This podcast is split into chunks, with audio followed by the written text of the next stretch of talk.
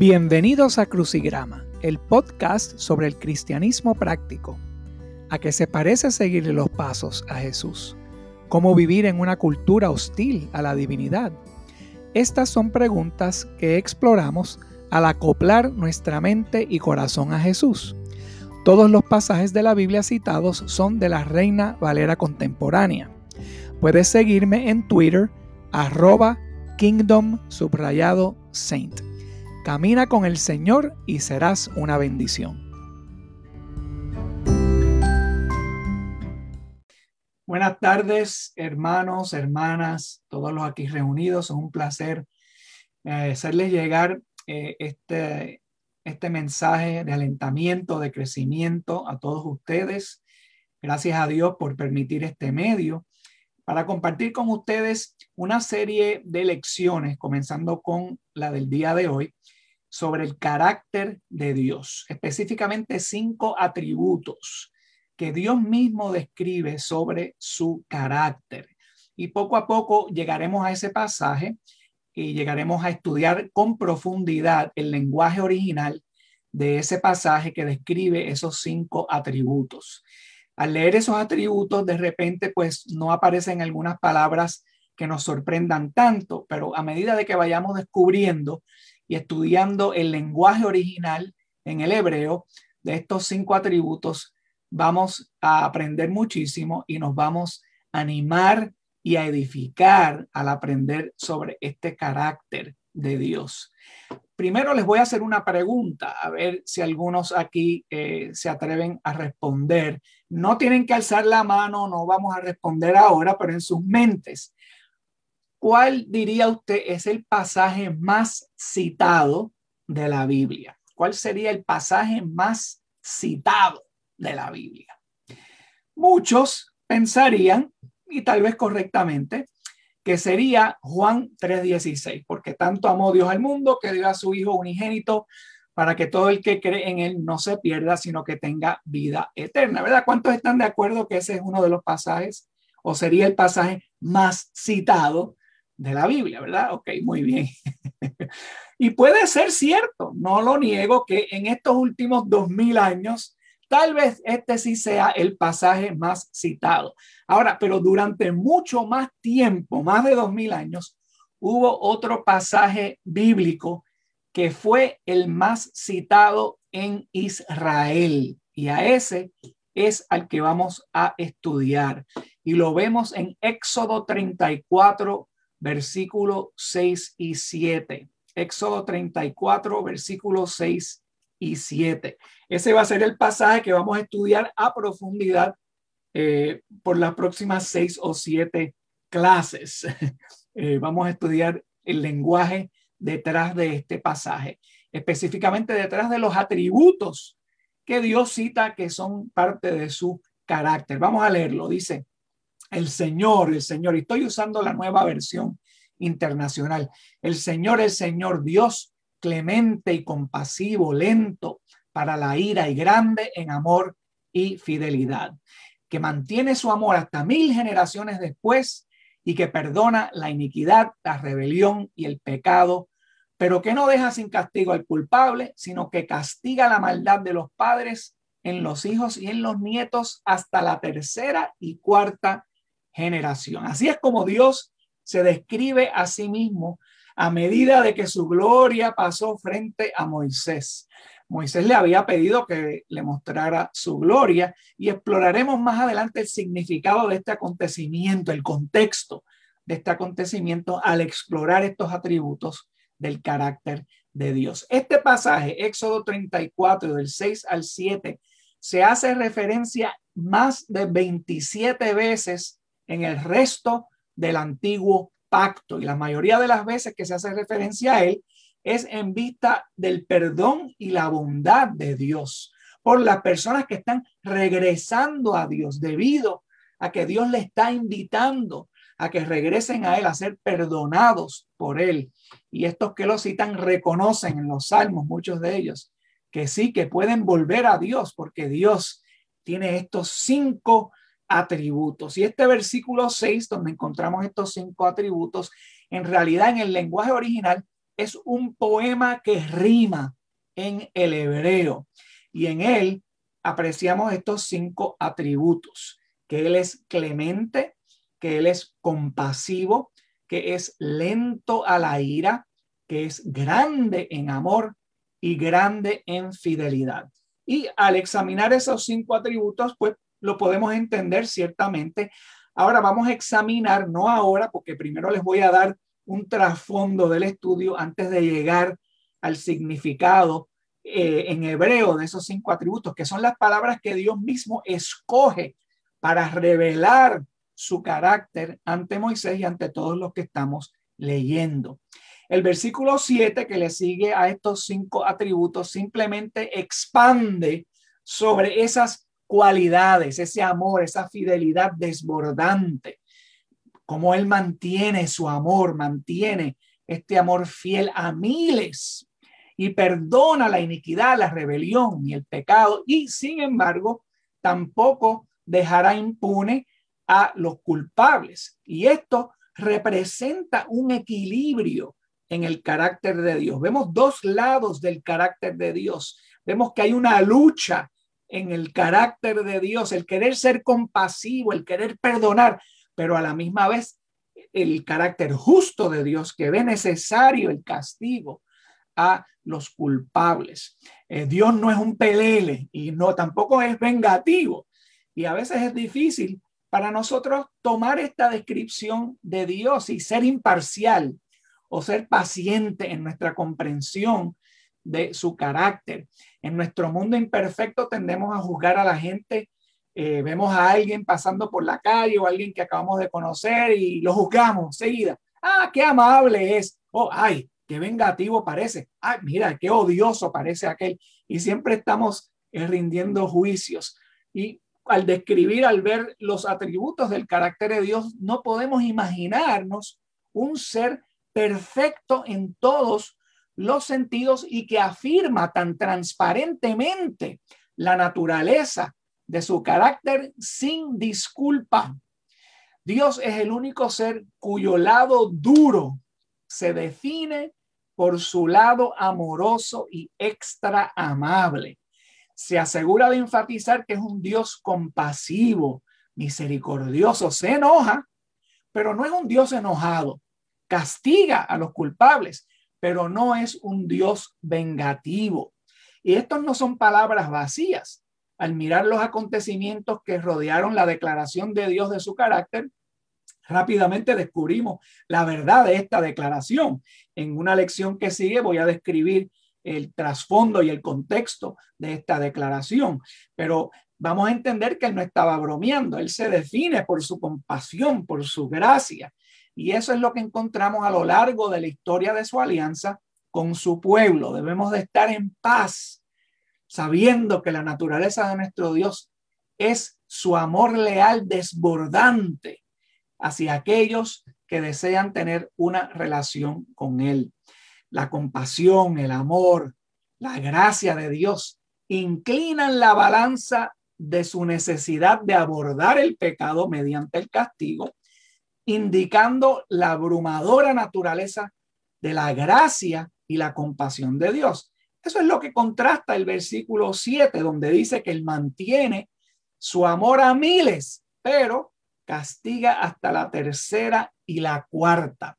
Esa palabra generación en el hebreo está ausente, simplemente se escribe ahí porque se entiende por su contexto, miles de generaciones o hasta la tercera y cuarta generación. Y tal vez puede molestarte el hecho de que Dios no dejará que los culpables queden impunes, hablando de su justicia. Sin embargo, es solo hasta la tercera y la cuarta generación en comparación con las miles de generaciones con los que mantiene su amor.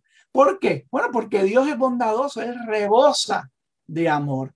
Y este es un contraste tan marcado como la, con la idea de, de cómo pensaba el hombre que los dioses eran en esa cultura. No, la, la idolatría que existía en ese entonces en las demás naciones reflejaba la idea del hombre de cómo Dios es para ellos. Es un Dios enojado, es un Dios vengativos, jugueteando con la humanidad como si fueran títeres. Eh, y estos ídolos se definían por los límites y la comprensión del hombre, a menudo contradictorios y, y siempre muy mezquinos, muy vengativos.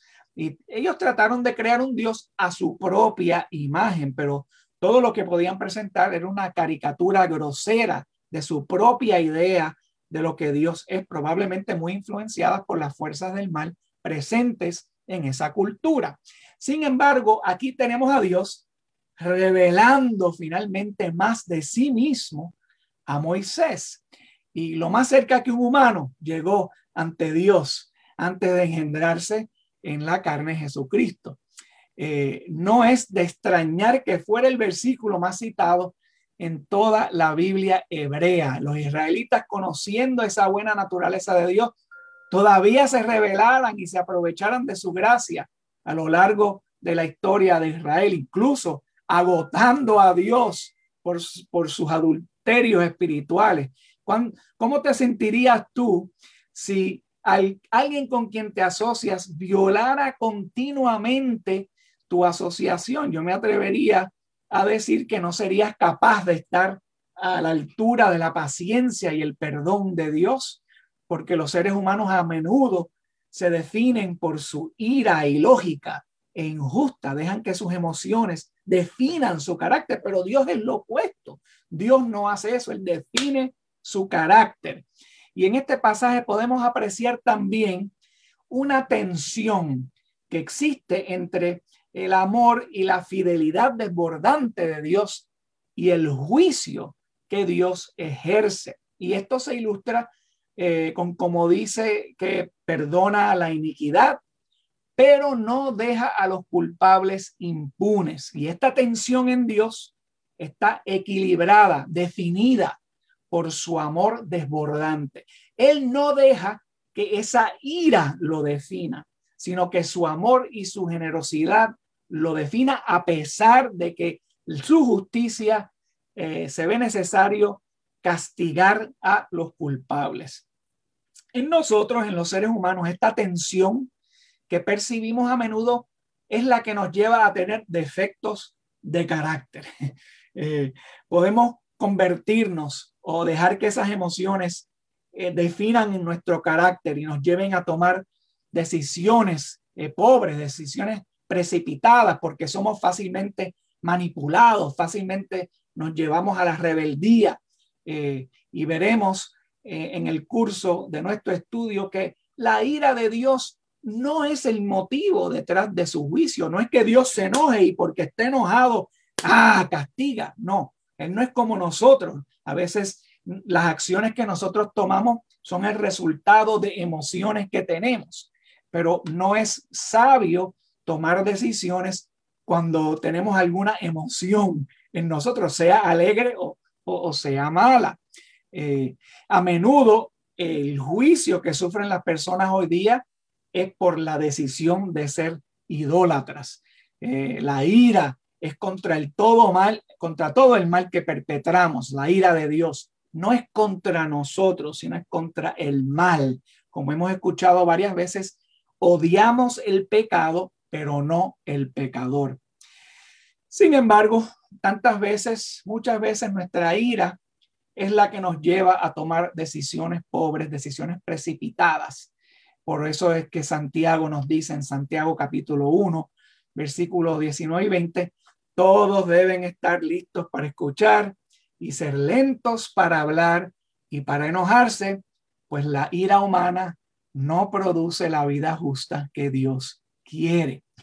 A lo largo de la vida, a medida que, crecemos y maduramos, estamos tratando de lograr un equilibrio entre la tensión que sentimos de querer estar en paz, haciendo el bien y teniendo una perspectiva positiva y el tirón que sentimos por las comunicaciones falladas, las relaciones que fallan, las presunciones que hacemos nosotros o que otros hacen de nuestra parte. Es un tire y jala, eh, decimos en Puerto Rico, eh, continuo que tenemos en nuestra conciencia y aquellos que fracasan en ese tire y jala muchas veces se convierten en grandes hipócritas, jugando un papel para que la gente lo vea, pero alimentando en secreto la lujuria, las pasiones que se describen en las varias listas de pecados que encontramos en las sagradas escrituras. Y es difícil para cualquiera sobrevivir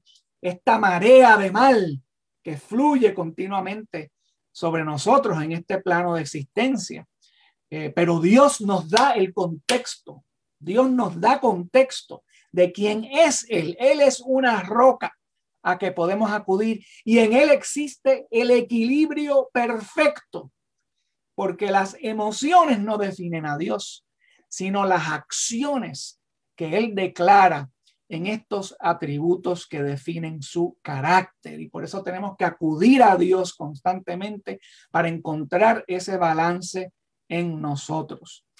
Nos podemos hacer la pregunta, ¿cómo trata un Dios tan fiel a un pueblo tan infiel? Un Dios tan perfecto a un pueblo tan imperfecto y rebelde como nosotros. ¿Y por qué Dios quiere tratar con nosotros? ¿Por qué se quiere asociar con nosotros? Y pues la increíble y rica historia que encontramos en la Biblia nos da respuestas a esto. Hay una asociación que Dios quiere tener con los seres humanos. ¿Por qué? Tal vez no sepamos de lleno el por qué, pero creo que podemos aprender algo en Efesios capítulo 3. Si leemos aquí Efesios capítulo 3, versículo del 8 al 11, encontramos un la. Dice aquí, Pablo, recibí esta gracia de predicar a las naciones las incalculables riquezas de Cristo y de hacer entender a todos la realización del plan de Dios, el misterio que desde los tiempos eternos se mantuvo oculto en Dios, creador de todas las cosas. El fin de todo esto es que la sabiduría de Dios en toda su diversidad se dé a conocer ahora por medio de la iglesia a los poderes y autoridades en las regiones celestiales conforme a su eterno propósito realizado en Cristo nuestro Señor. Unas palabras de mucha profundidad.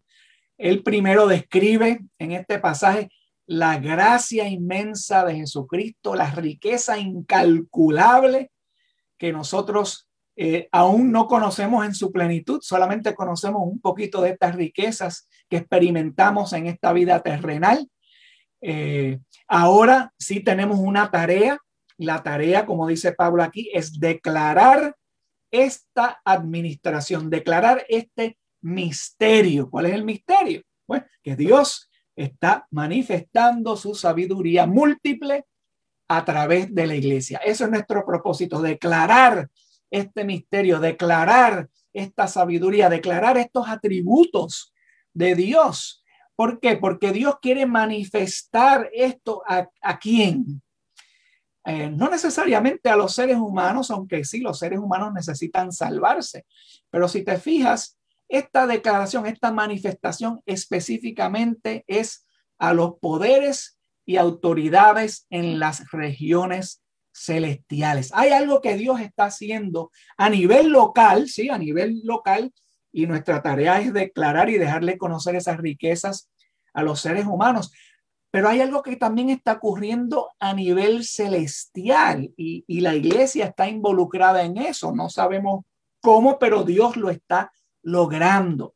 Y esta es la razón por la cual Pablo describe que nuestra batalla no es con carne y hueso, eh, sino contra los gobernantes y los poderes de las tinieblas. Estos poderes quieren que nosotros luchemos los unos con los otros, quieren secuestrar el plan de Dios, pero nosotros como ciudadanos de este reino eterno debemos saber mejor y no caer en ese tipo de trampa porque hay un proceso que Dios está logrando para declarar y manifestar su sabiduría diversa. Ahora, hay algunos que toman ese carácter de Dios y lo acusan. Muchos han acusado a nuestro Dios de ser despiadado, de ser malévolo, de ser vengativo, miran este versículo y muchos otros y dicen, mira cómo Dios quiere castigar los hijos y los nietos hasta la tercera y cuarta generación. ¿Y por qué? Eso es, eso me huele a venganza, eso me huele a ser malévolo. Pero hay que tener cuidado si nos vamos a parar en juicio hacia Dios. Tenemos que tener cuidado y no ser como aquel siervo malévolo que recibió solo mil monedas en la, palabra, en la parábola de las monedas de oro, aquí en Mateo 25. Voy a leer el Mateo 25, versículos 24 y 25, donde ese siervo malévolo eh, explica, yo sabía, fíjate cómo él acusa a Dios, yo sabía que usted es un hombre duro que cosecha donde no ha sembrado, recoge donde no ha esparcido. Así que tuve miedo y fui y escondí su dinero en la tierra. Mira, aquí tiene lo que es suyo. Muchos tratan a Dios de igual forma. Eh, a pesar de tanta evidencia que hay sobre el carácter eh, fiel y generoso y amable de Dios, hay muchos que pues quieren seguir su propio duro corazón y su rebeldía y juzgan a Dios tal y como este siervo juzgó a Dios. Muchos adoptan este juicio presuntuoso e injusto de Dios. ¿Y de dónde viene esa actitud? Viene de los poderes de las tinieblas, porque son esos son los poderes que quieren hacernos enemigos de Dios. Ahora, sin embargo, Dios que es todopoderoso y realmente no tiene por qué defenderse, de estos otros poderes de las tinieblas, ¿verdad? Él es Dios, Él lo dice y así se tiene que hacer. Pero Dios lo hace, Dios se defiende constantemente, no lo tiene que hacer, pero lo hace, porque Él es un Dios razonable. Y, y eso lo contrasta de estos otros dioses falsos que crearon las imágenes de los hombres. Por ejemplo, el dios Zeus eh, eh, de los griegos, descrito por los griegos y los romanos como una entidad escamosa, emocionalmente inestable. Nuestro Dios es totalmente diferente, un Dios compasivo, rebosante, de amor fiel. Y como buen padre, Él razona con sus hijos, es paciente con nuestra lentitud. Él quiere que lo entendamos todo, Él quiere que, que lo apreciemos a pesar de que nuestras mentes débiles a veces no lo pueden hacer. Él quiere trabajar con nosotros, no contra nosotros. Nosotros, nosotros somos los que frecuentemente nos encontramos trabajando en contra de Él. Eh, pero tenemos que entender que son las fuerzas del mal las que están trabajando en contra de nosotros. Y hablaremos más sobre esto eh, en otros estudios que vamos a hacer. Eh, el Espíritu Santo claramente nos dice en Juan 17:3, a través de Jesús, el Hijo de Dios, Él dice, esta es la vida eterna, que te conozcan a ti, el único Dios verdadero, y a Jesucristo a quien tú has enviado. Eso es lo más importante, hermanos, conocer a Dios, no conocer de Dios, aunque sí es importante, pero es conocer a Dios, tener esa relación íntima, que es la que me convence, como dije, como dice Pablo, me constriñe, me obliga. Eso sale de una relación íntima, de conocer más y más de nuestro Dios. Jesús nos mostró cuánto valora su relación con nosotros, dejando perfección y, dicha en el cielo y encontrándose con nosotros cara a cara aquí eh, como ser humano eh, como otra persona y ningún otro rey humano o presidente o persona poderosa haría algo así jamás. Pero nuestro Dios muestra, nos da muestra, nos da evidencia de esos atributos de su carácter al engendrarse en carne y hueso y vernos cara a cara. Él sabe que somos lo suficientemente densos de mente como para rechazar la razón y seguir nuestros corazones vacíos, como lo hacía Israel una y otra vez. Pero por eso Dios nos deja evidencia a través de todas las escrituras, a través de la historia, nos deja evidencia, evidencia que nadie puede negar. La primera y la más importante, la tumba vacía, una tumba vacía, una tumba que por los últimos dos mil años ha dejado a, a, los enemigos más vigorosos de la Biblia totalmente sin nada que decir, porque está ahí para que todos la vean. Al final del día, la tumba vacía sigue, dando evidencia de que Jesús ascendió y vive todavía. Y además, como nos dice varias, varios pasajes que vamos a ver ahora, un mensaje confirmado. Tenemos el mensaje de hoy día confirmado con señales, milagros, maravillas, que ni siquiera los enemigos de Jesús podían negar. Tenemos un testimonio hostil en los enemigos que confirma que Jesús es el Cristo y que Él vive. Como dijo Pedro en su primer sermón, Hechos 2.22, pueblo de Israel dice, escuchen esto, Jesús de Nazaret fue un hombre acreditado por Dios ante ustedes con milagros, señales y prodigios, los cuales realizó Dios entre ustedes por medio de él, como bien lo saben. Fíjense, aquí se demuestra lo fiel que es Dios, que Él quiere demostrarnos, Él quiere que creamos. Él nos dio ojos para ver esas señales, esos prodigios, oídos para escuchar el mensaje relatado por otros. Y como, di, como nos dice Juan aquí, que vamos a leer pronto en primera de Juan 1, nos ha dado manos para tocar y apreciar que el verbo fue engendrado. Así es nuestro Dios. Él realizó todas estas cosas, como bien lo sabían los que estaban ahí oyendo el mensaje de Pedro. Y Juan escribe luego en su vida en Primera de Juan capítulo 1 versículo del 1 al 4. Dice, lo que ha sido desde el principio, lo que hemos oído, lo que hemos visto con nuestros propios ojos, lo que hemos contemplado, lo que hemos tocado con las manos. Esto les anunciamos respecto al verbo que es vida y esta vida se manifestó. Jesús es la manifestación de estos atributos del carácter de Dios. Nos dice Juan, nosotros la hemos visto y damos testimonio de ella y la anunciamos a ustedes la vida eterna que estaba con el Padre y que se nos ha manifestado. Les anunciamos lo que hemos visto y oído para que también ustedes tengan comunión con nosotros. Y nuestra comunión es con el Padre y con su Hijo Jesucristo. Esa es la relación. Eso es lo que es la vida eterna.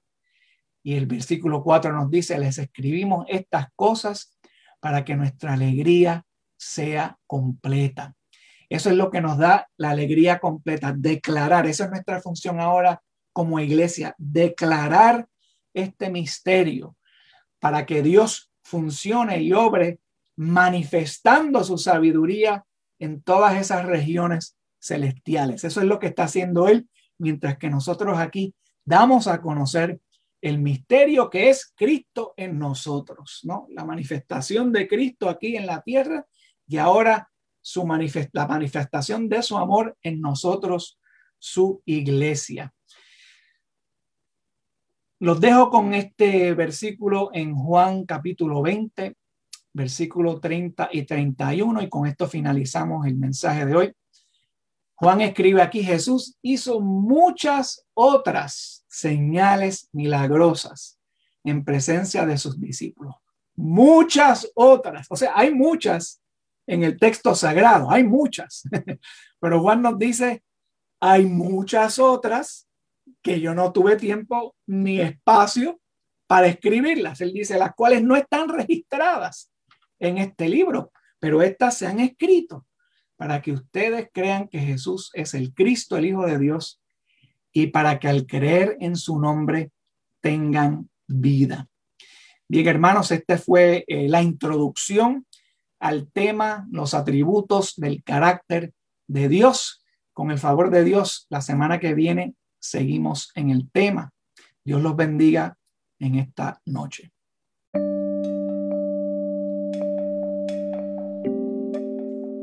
Espero que el Señor te haya dado una idea de cómo acoplarte a Jesús con el mensaje de hoy.